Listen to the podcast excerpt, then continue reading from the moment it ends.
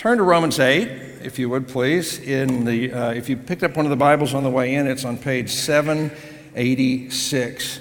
This is a magnificent chapter in the New Testament, uh, one of the real high points of many uh, in Scripture. It's about the Holy Spirit. And it begins there is no condemnation for those who are in Christ Jesus. There is no condemnation for those who are in Christ Jesus. You remember uh, that scene in Good Will Hunting where the, um, the Robin Williams character, he's the, he's the therapist, is, is trying to, to pull out the, the, the Matt Damon character who just, this, this guy is brilliant, Matt Damon's character. You know, he's a genius. He's handsome. He's Matt Damon. You know. Uh, but he, he is from a blue collar family. He doesn't have a lot of formal education. He has no sense of his self worth. He doesn't feel like he's worthy of, of Minnie Driver. And so, uh, in this wonderful scene, Robin Williams, the late Robin Williams, embraces him and, he, and he's, trying to, he's trying to break through something that is holding Will back.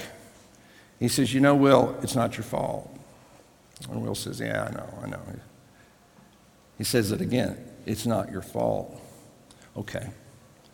How many times? I forget how many times. He says it again and again. And you know, folks, what I, if I thought it would be the best use of our time, I would just stand up here this morning and for the next 30 minutes try to lock eyes with every one of you and say, You know, don't you, there is no condemnation for you in Christ Jesus. You do not live under the condemnation of God. That's why Jesus came. That's why he did what he did. That's why, he died the way he died, so that we could look at ourselves in the mirror and say, I do not stand under the condemnation of God. And if I could break through, Christians especially, with that reality, it'd be the greatest gift I think I could give in my life. So, for the next few minutes, let's, let's hear how Paul develops that thought. Let's look at the text and see how he presents to us the work of the Holy Spirit as precisely that agenda. The, the agenda of the Holy Spirit is to be so powerfully present in your life and in your mind that you do not live under condemnation because of what Jesus did. The whole concept of the Holy Spirit always deserves a, a, fresh look, I think. There's been so much confusion uh, about the Spirit. I don't know what you think of when you first hear Holy Spirit. It has been called the Cinderella of Christian doctrines because it is beautiful but ignored. Okay? When I grew up, they were still calling him the Holy Ghost. Uh, that creates a lot of problems. You know, so that's the way God scares us into being good, right? Through the Holy Ghost. You know, That's a mistranslation. The word in Greek is pneuma. It gives us pneumonia, a, a, an affliction, unfortunately, an affliction of respiration, of breathing. Because it means breath. That's what it means. It means breath or wind.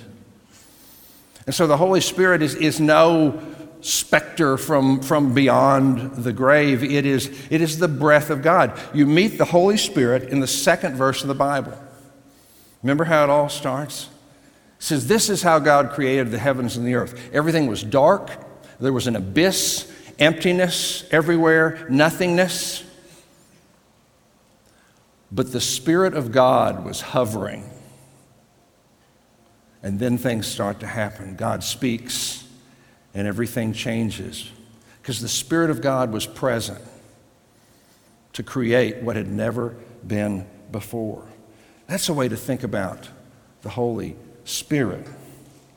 And then growing up, I don't know how it was for you, but for a lot of us that we kind of lived with the retired author theory.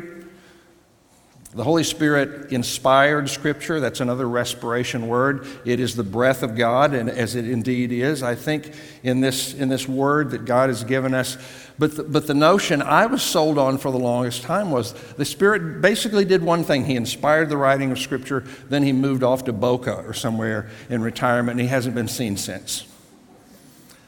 That's certainly not the way Jesus thought of the Holy Spirit. One of the best studies of the Holy Spirit I'll just suggest this to you for another day, is John 14 through 17. It is, it is what Jesus did and taught in the upper room just before he went to the cross. And three times in three successive chapters, Jesus is saying, as he's about to finish his work on this earth, he says, You know, I'm going to leave, but I'm not going to leave you orphaned. When I leave, another counselor will come the Holy Spirit of God and He will be with you, and He will remind you of, of, of everything I have taught you, and He will stand by you. For Jesus, the Holy Spirit was a ever present reality for those of us that walk with Him. The Holy Spirit is how God stands by us. When the night has come and the land is dark and the moon is the only light we'll see, no, I won't be afraid. No, I won't shed a tear just as long as you stand, stand by me. That's not from the message. That's Ben E. King, circa 1968. A great rock and roll song. That's the Spirit. It is the presence of God accompanying us through our walk from here to eternity. We need to get over our pneumophobia. We've ignored and marginalized and, dare I say, neutered the Holy Spirit for too long. Someone said one time, you know, if God chose to withdraw the Holy Spirit from all churches, just decided to cancel out the Holy Spirit, about 95% of what happens in most churches would go on uninterrupted, unchanged. That is a, that is a frightening um, accusa- accusation to make, but it, it may be true. Because we've learned to do it ourselves. We've learned in our wisdom and in our sophistication to, to, to, to run our churches, to run our families of faith in, in, in ways that, that show very little dependence most days on the one who wants to walk with us and empower us for the life in Jesus. So that's why my best working definition, I borrowed this from somebody, of the Holy Spirit is the Holy Spirit is God as power at work in men and women who follow Jesus. God at work as power in disciples of Jesus. So we're going to we're going to take that and we're going to work through this section, the first part of Romans 8, for just the next few minutes. There are three things, three jobs of the Holy Spirit that I see emerging here. One is the job of the Holy Spirit is to clear the air of condemnation. Two, the job of the Holy Spirit is to empower us to live the lives God created us to live. And thirdly, the job of the Holy Spirit is to testify to you and me who we really are in the eyes of God. First of all, the job of the Holy Spirit is to, is to clear the air of this spirit, this, this life draining, crippling spirit of living under condemnation. There is no condemnation for those who are in Christ Jesus because through Christ Jesus, the law of the Spirit of life, there's our Holy Spirit, has set me free from the law of sin and death. That's that dark cloud that not just hangs over the lives of a lot of religious people, but a whole lot of non religious people too, I think. That spirit, that, that, that goodwill hunting spirit, I'm, I'm worthless, I'm not you know, attractive, I'm not worthy. It's, I call it the Linda Ronstadt syndrome. You're no good, you're no good, you're go, no good, baby, you're no good. And I promise that's the last baby boomer rock and roll song I will quote in this sermon. Preachers are a lot to blame for that. I know that. Uh, sometimes the voice you hear from those of us who, who preach a lot is, is shame on you. you know, shame on you for lying, shame on you for lusting, shame on you for falling asleep in my sermons, shame, shame, shame. Well, you know, uh, shame's not an altogether bad thing. Uh, we need a little shame in our lives, I think person who's cruel, person who's bigoted, person who's violent. If they feel no shame, we have a word for that sociopath. Okay. So, shame in its moment is getting us somewhere, but that's the point. It's, it's not a destination. My goodness, it's not meant to be a destination, it's meant to be moral conviction. And that's where Paul's going here. He's going to take the concept of law for the Israelites, for the Jewish Christians uh, in Rome. They understood law, they had, they had grown up under Torah, God's law. But the, but the Gentiles hadn't, but they still understood law and order. Boy, if you grew up in the Roman Empire, you understood law and order. That which, that which oversaw the Pax Romana that kept everybody in place. So Paul will argue, as he, as he does here and elsewhere, he says, okay, think, think with me for a minute about law. Law is, is not an altogether bad thing at all.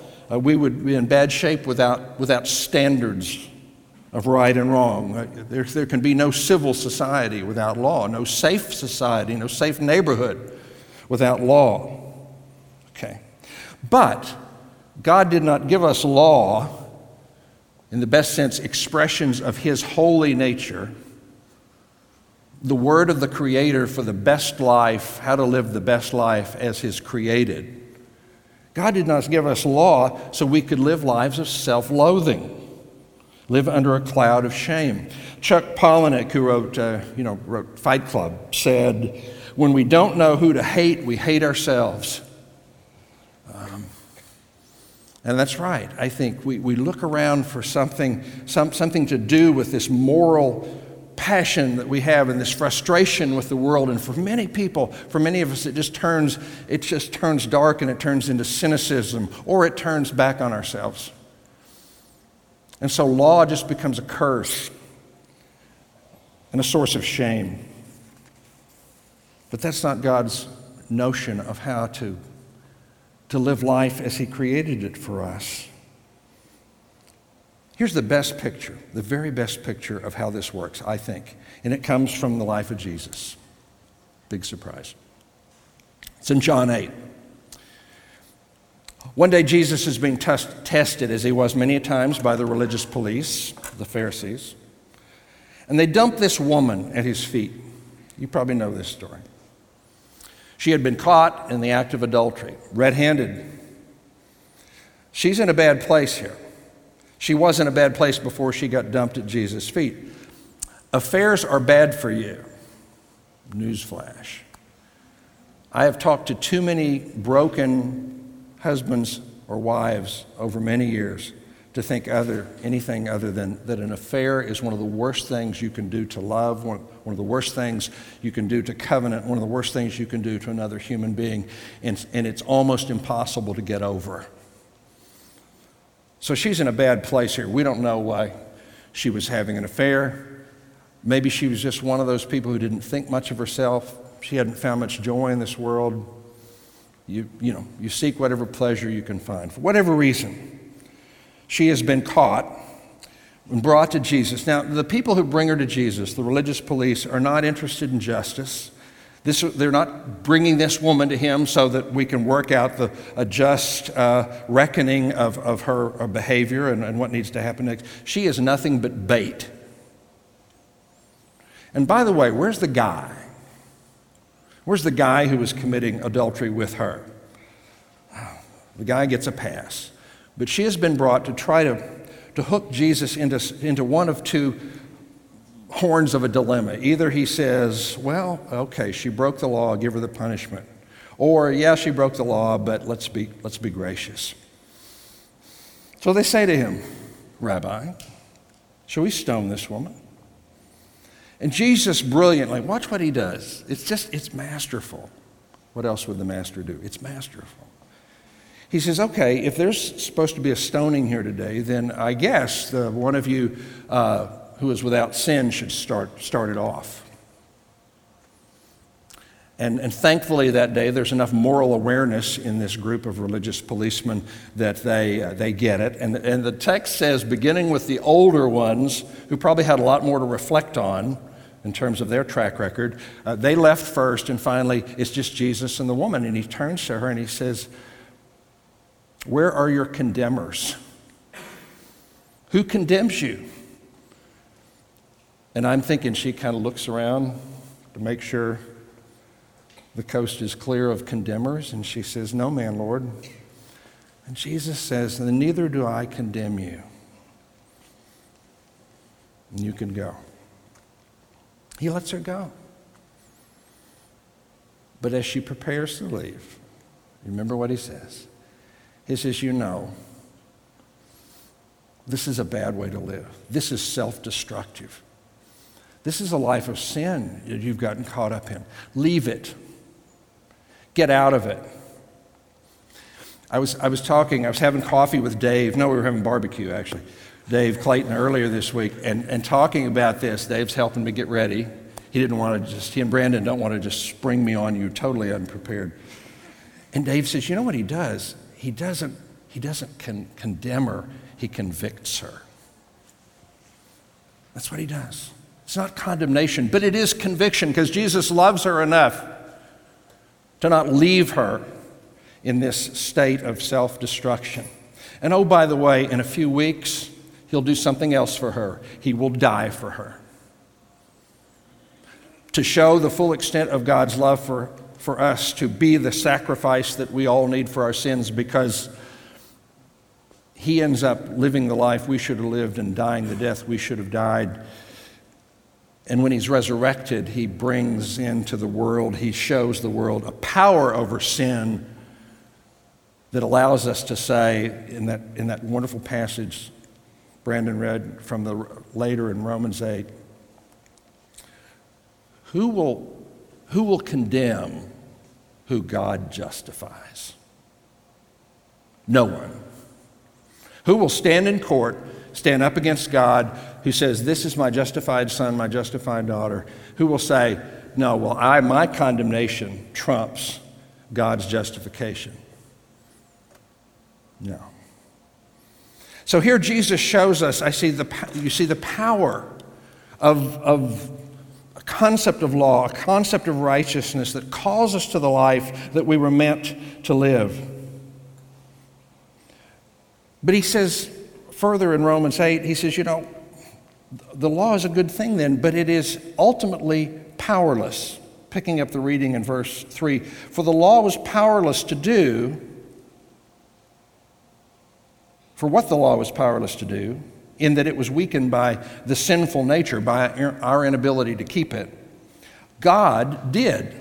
What the law was powerless to do, God was powerful to do by sending his own Son in the likeness of sinful man to be a sin offering. And so he condemned sin in sinful man in order that the righteous requirements of the law might be fully met in us who do not live according to the sinful nature any longer, but according to the law of the Spirit. Here's, here's the foundational, radical Christian doctrine of substitutionary atonement. And there's no way in this or a dozen other sermons I could do justice to that. But you know, it is the one claim that the Christian faith makes that, that no other faith has ever made. And that is there is a covering for sin that was made possible by the death of God. God's Son, Jesus Christ. He paid the debt he did not owe. We owed a debt we could not pay. And so the condemnation was lifted from us. Law is a good thing, it can point out what's wrong. And we need somebody sometimes to give us moral instruction and say, that is destructive. That is a dead end. That will only end in death and destruction. That's, a, that's helpful. But the law doesn't have the power to transform. That's where the Spirit comes in, you see. Reminds me of some people I know who, who just, they're really good at pointing out the problem, but beyond that, they're kind of useless. There's a, there's a Peanuts cartoon where Lucy's talking to Charlie Brown. And she says, You know, Charlie Brown, you know what the whole problem with you is? The whole problem with you is that you're you. And Charlie Brown says, Well, what can I do about that? And she says, I don't pretend to uh, offer solutions, I just point out problems. Well, that's kind of what the law does in Paul's picture here. He says it points out the problem, but thank God someone makes solutions, and that's God through Jesus Christ. There is no condemnation for those who are in Christ Jesus. All right, that's, that's job one as I see it emerging here. Job two, and this is shorter. The Holy Spirit gives us the power to live the life that God created us for, beginning in verse 9. You, therefore, are controlled now in Christ, not by the sinful nature, but by the Spirit, if the Spirit of God lives in you. Listen to this next one. This, this, will, this is staggering if we hear it uh, you know, right between the eyes. And if anyone does not have the Spirit of Christ, he does not belong to Christ. My pages are stuck together. Oh, there's that barbecue. Dave is such a messy eater. if anyone does not have the Spirit of Christ, he does not belong to Christ. But if Christ is in you, your body is dead because of sin, yet your spirit is alive because of righteousness. And if the Spirit of Him who raised Jesus from the dead is living in you, He who raised Christ from the dead will also give life to your mortal bodies through his Spirit who lives in you. What did God create us for? One of the best ways to, to, to answer that question, what is God's greatest intention for us, just in how life, we experience life day in, day out, comes in a little discussion in another one of Paul's books, in Galatians, which is considered the, the companion piece to Romans. It's shorter, but it has many of the same themes. He says, when the Spirit is bearing fruit in your life, when the Spirit that lives in you, the Spirit of life, is bringing forth life, living, living qualities, living joys in you. This is what this is what you'll see. This is what you'll experience. This is Galatians 5, verse uh, 22. If you want to look it up, it's page 813. The fruit of the Spirit is love, joy, peace, patience, kindness, goodness, faithfulness, gentleness, and self control. And then, then Paul says the, the weirdest thing, unless you've read Romans 8, he says, and, and you know, against those things, there's no law. There's no law against peace and patience and joy and kindness because there doesn't need to be. That's the, that's the ideal human experience. We don't need laws to, to make that possible. The Spirit of God brings that from God Himself. But did you hear what He said? He said, if you don't have the Spirit, you don't belong to Jesus. That's pretty unambiguous. And I will tell you, I have had a lot of conversations over a lot of years with people that began, well, what do you, what do you have to do to be a Christian? It always feels like kind of a lowest common denominator discussion, but, but what, what are the essentials? And how many different ways have you heard that, that, that formula completed, that blank filled in? Well, you can't be a Christian unless you. Mm. You're no Christian if you. Mm. And how many times, precious few, I think, has that been completed? You, can really not claim to be a man or a woman in Christ if you don't have the Spirit of Christ. We've talked about the rapture and we've talked about the proper way to do worship and, and we've talked about you know premillennial theories and, and all kind of things that you've got to believe this or you can't believe that but Paul kind of nails it when he says, you know, there's no life in Christ unless you have the way, the means, the vehicle of life that God has given as a free gift to every person who, who has been baptized into, into Jesus and walks daily with Jesus.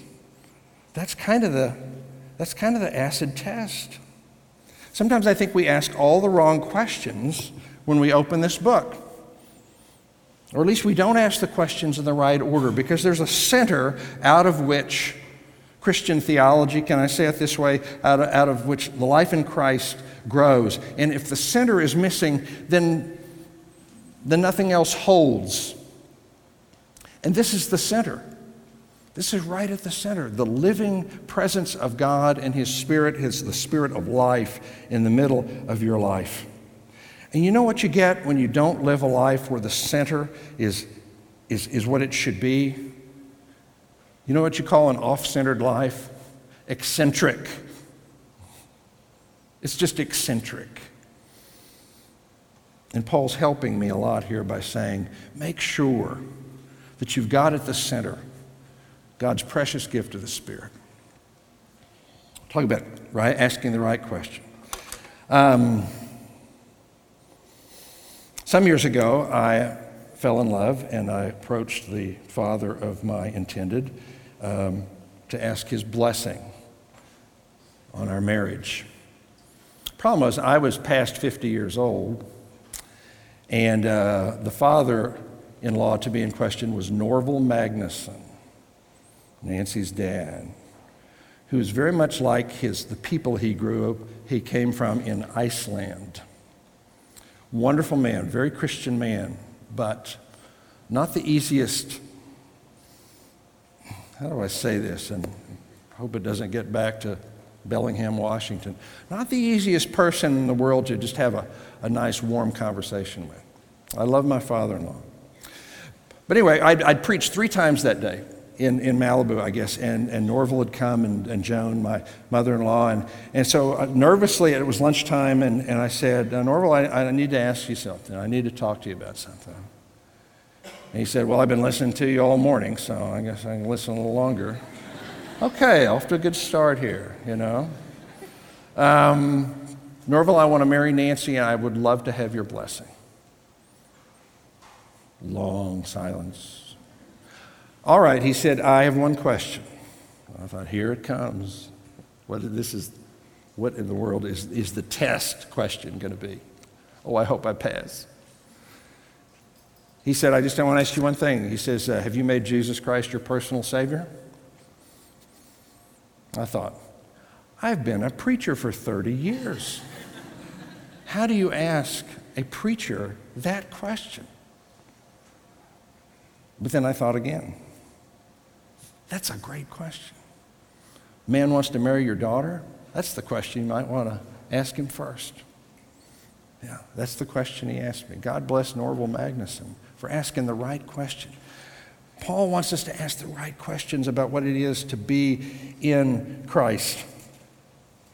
And to be in Christ is to live the life of the Spirit and quit ignoring it quit neutering it and quit marginalizing it. Because when there is no spirit in our lives, I think this is what Paul is trying to say, there can be no power, because that's how, Paul, how God brings the power to our lives. God present with power in our lives. And what kind of power does he say? Resurrection. Nothing less than resurrection power. Not the power of positive thinking, not the power of really good living, the power over sin and death. The same power that brought Jesus out of that tomb on the third day is now available to you and me through the Spirit of God. I, I love the illustration that Dallas Willard, the late Dallas Willard, uses. Some, some of you have heard me tell it before if you've been in my class, because uh, I tell it all the time. Dallas Willard grew up in southern Missouri, and he said, On our farm, we had no electricity. No electricity. We were one of those old farm families, you know, we had coal stoves and, and, and, and we lit with, with oil lamps. And, and then one day, he said a bunch of trucks came out from town. They were representatives of the REA, the Rural Electrification Administration. And they started putting poles in the ground. And they started stringing lines between the poles. And electricity had come to southern Missouri, to rural southern Missouri. He said, we had, we had a choice to make, though, and that choice was to repent or not. Because the, the point he was trying to make in this context was the first thing Jesus said when he came preaching was, Repent, for the kingdom of God is at hand. In other words, some changes are going to be necessary if you want to receive, if you want to plug into the power of the kingdom of God. Dallas Willard said, the message to us farm families was repent, for the kingdom of electricity is at hand. Now, will you, are you willing to change your, your lifestyle? Are you willing to make those necessary changes? Let me read you just this line from this is from his, his wonderful book, The Divine Conspiracy. When those lines came by our farm, a very different way of living presented itself. Our relationship to all the fundamental aspects of life Daylight and dark, hot and cold, clean and dirty, work and leisure, preparing food and preserving it. All those things could now be vastly changed for the better, but we still had to believe in electricity and take the steps involved in relying on it. I think that's the offer that the Spirit makes to us. Are you willing to repent and plug in to the kingdom of the power of resurrection? That's why Paul says in 1 Thessalonians 5, he says, Whatever you do, don't put out the Spirit's fire. That's your power. And Barbara Brown Taylor says when we, when we fail to rely upon the Spirit and give it its just place in our life, we are, this is her phrase, sapping God's strength. I love that. Job three the Spirit's job is to testify to who we really are in the eyes of God. Verse 14 Those who are led by the Spirit of God are sons of God. For you did not receive a spirit that makes you a slave again to fear. You received a spirit, the spirit of sonship. Now, by the way, just let me pause here and say this in this passage, son is, is a generic term. It is meant to, com- to include both genders, okay? Not just men. Uh, in, his, in the, what he's doing here, he's, he's working his way toward talking about inheritance. And in that culture, sad to say, only men inherited. So, to make that work, he talks about the sons and their inheritance. But, but believe me, I fully, I fully know that, that Paul is talking about sons and daughters here. You did not receive a spirit that makes you a slave again to fear, but you received a spirit of sonship and daughtership. And by him we cry, Abba, Father. The Spirit Himself testifies with our spirit that we are God's children. And if we are children, then we are heirs, heirs of God, and co heirs with Christ. A couple of wonderful things in this third part of Paul's picture here. First of all, he says God, God doesn't want slaves, He wants sons and daughters. Okay? And the job of the Holy Spirit is to convince you, to testify with your spirit, in your head, in your heart, in your ears, that you are indeed a daughter or a son of God because of what Jesus has done. Jesus told a, a wonderful parable that I think, that, uh, I think captures this. It's, it's the parable of the depressed pig feeder. It says that a certain young man went to his father, claimed his share of the estate, went to a far country, blew it all. Woke up one day a highly depressed Jewish pig feeder, which is not a good place to be, Jewish or not. And in that moment, Jesus says in that parable, the prodigal son, love this phrase, came to himself. Somehow he got out of touch with himself. Somehow he became disengaged or fragmented or something. But he, it's like that Snickers commercial, you know, you're not yourself when you're hungry. So eat a Snickers. If only it were that easy to be myself again. Well, in this realization, he says, for me, being myself means going home. So, all the way home, he, he concocts, that's not a fair way to say it, he rehearses a wonderful speech. And the speech goes something like this Father, I'm no longer worthy to be called your son. Make me a hired man. That's it, that, he feels like that's his best gambit. That's his best hope because he has blown it so big time. He has messed up so much. Sonship is now off the table, he thinks. Okay? He gets home. The father runs out to greet him. He starts into his speech. Father, looking at his notes, probably written on his hand, Father, I have sinned against heaven against you. I'm no longer worthy to be called your son. The father interrupts the speech. He didn't get to make the rest of the speech because you know what? The son had his father at hello. And everything that happens in that parable between the father and the prodigal son, from that point on, is the father convincing the son that he's still a son. That no matter that he has blown it big time, done incredibly stupid and wasteful and self destructive things, he's still a son. Gives him a ring, gives him a robe, gives him new sandals, kills the fatted calf, calls the whole neighborhood in to celebrate, and every one of those and more says, My son, my son, my son. There is no condemnation. There is no condemnation. There is no condemnation. I never stopped loving you. There's nothing you can do to make me love you more. There's nothing you could do to make me love you less. You are my son, as he would have just as well said, You are my daughter. And that, folks, is what the Spirit of God needs to witness to in your head and mind. And that's what Paul says he's there to do. He's there to bear witness. And you know how, that, how we really experience this in the most powerful way? Paul says, by, by being able to call God Abba, Father. I, I'm just about done, but I've got to spend a moment with that, that great word. You know, you, you've heard about Abba, right? It's an Aramaic word. It is, it is a baby word. Da da, Abba. You see, there's something about babies when they start to talk. And, and one, one of the first things, we've got a new grandson. We're going to go see him next weekend. He's not there yet. He's only about two months old. But just watching the personhood emerge in a baby is an incredible thing. And especially the awareness that, first of all, there are people around, you know and they look at you funny. And, and later on, they start to talk to you, and they're using the only words they can make. And when, and when a child makes his first connection with his father or his mother, he uses the only kind of sounds he can make. And, and those are sounds you can, you can never make. These are sounds you can only make when you don't have teeth. That's how I say it. Okay? Yeah. Ah, ba, ba, mama, mama.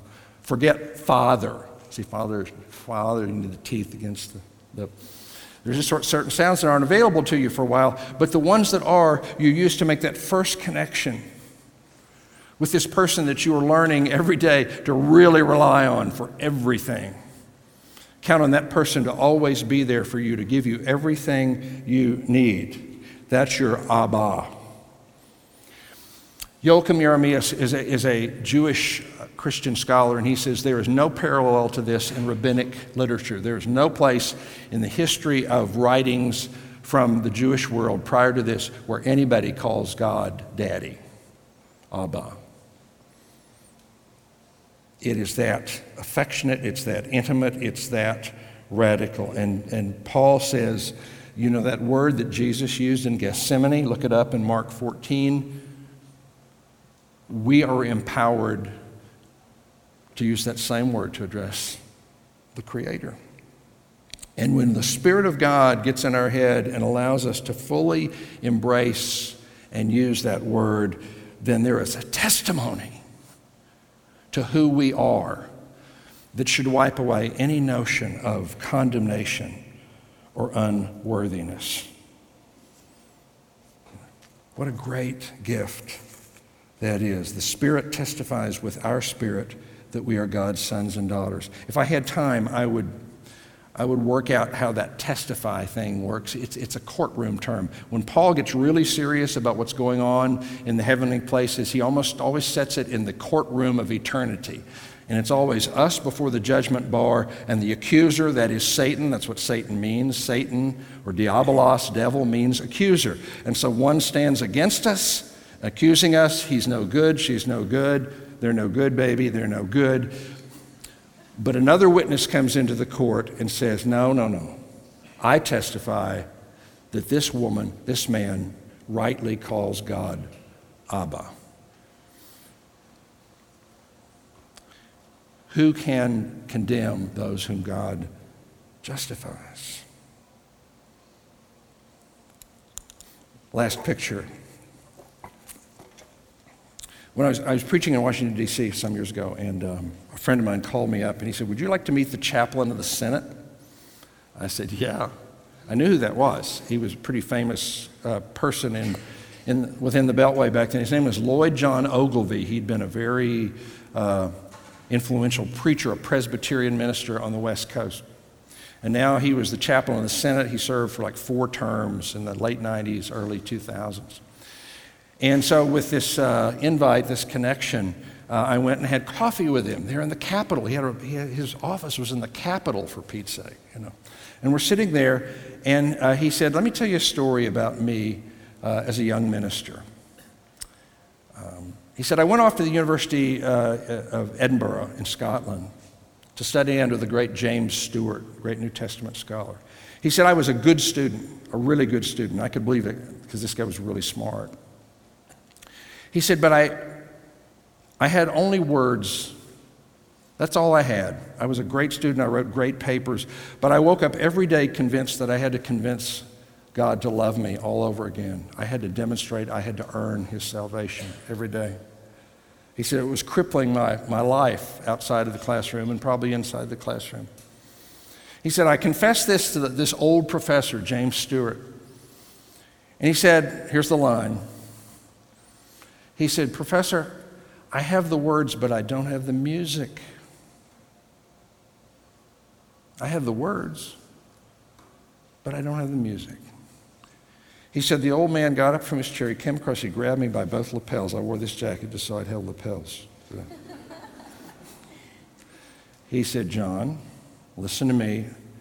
I want to give you four words of surpassing grace. Are you listening? You are loved now. You are loved now by God just as you are. Lloyd John Ogilvie said from that moment on, I had my music. We're going to go to the table in just a moment. The table's been set all around the room here. And when you go to that table, know that you are welcomed at that table.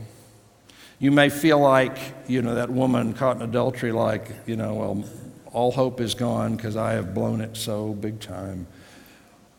But God lifts that condemnation from you. He wants to convict you of your sin and embrace you as his daughter, as his son. I think that happens at the table because there is music at the table for listening. You might be like that prodigal son who's convinced, you know, he has, long ago lost any chance to be welcomed back into the household. But believe it, there is no condemnation, not at the table.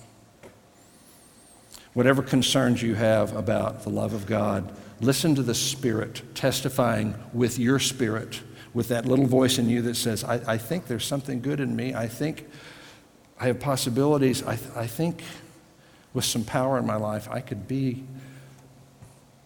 I could be a productive human being again. Listen to that voice and then hear the voice of the Holy Spirit witnessing, saying, Amen, that's right. Jesus died to bring you to that point of identity. Let's find that at the table together just a moment. Let me pray, and then we'll.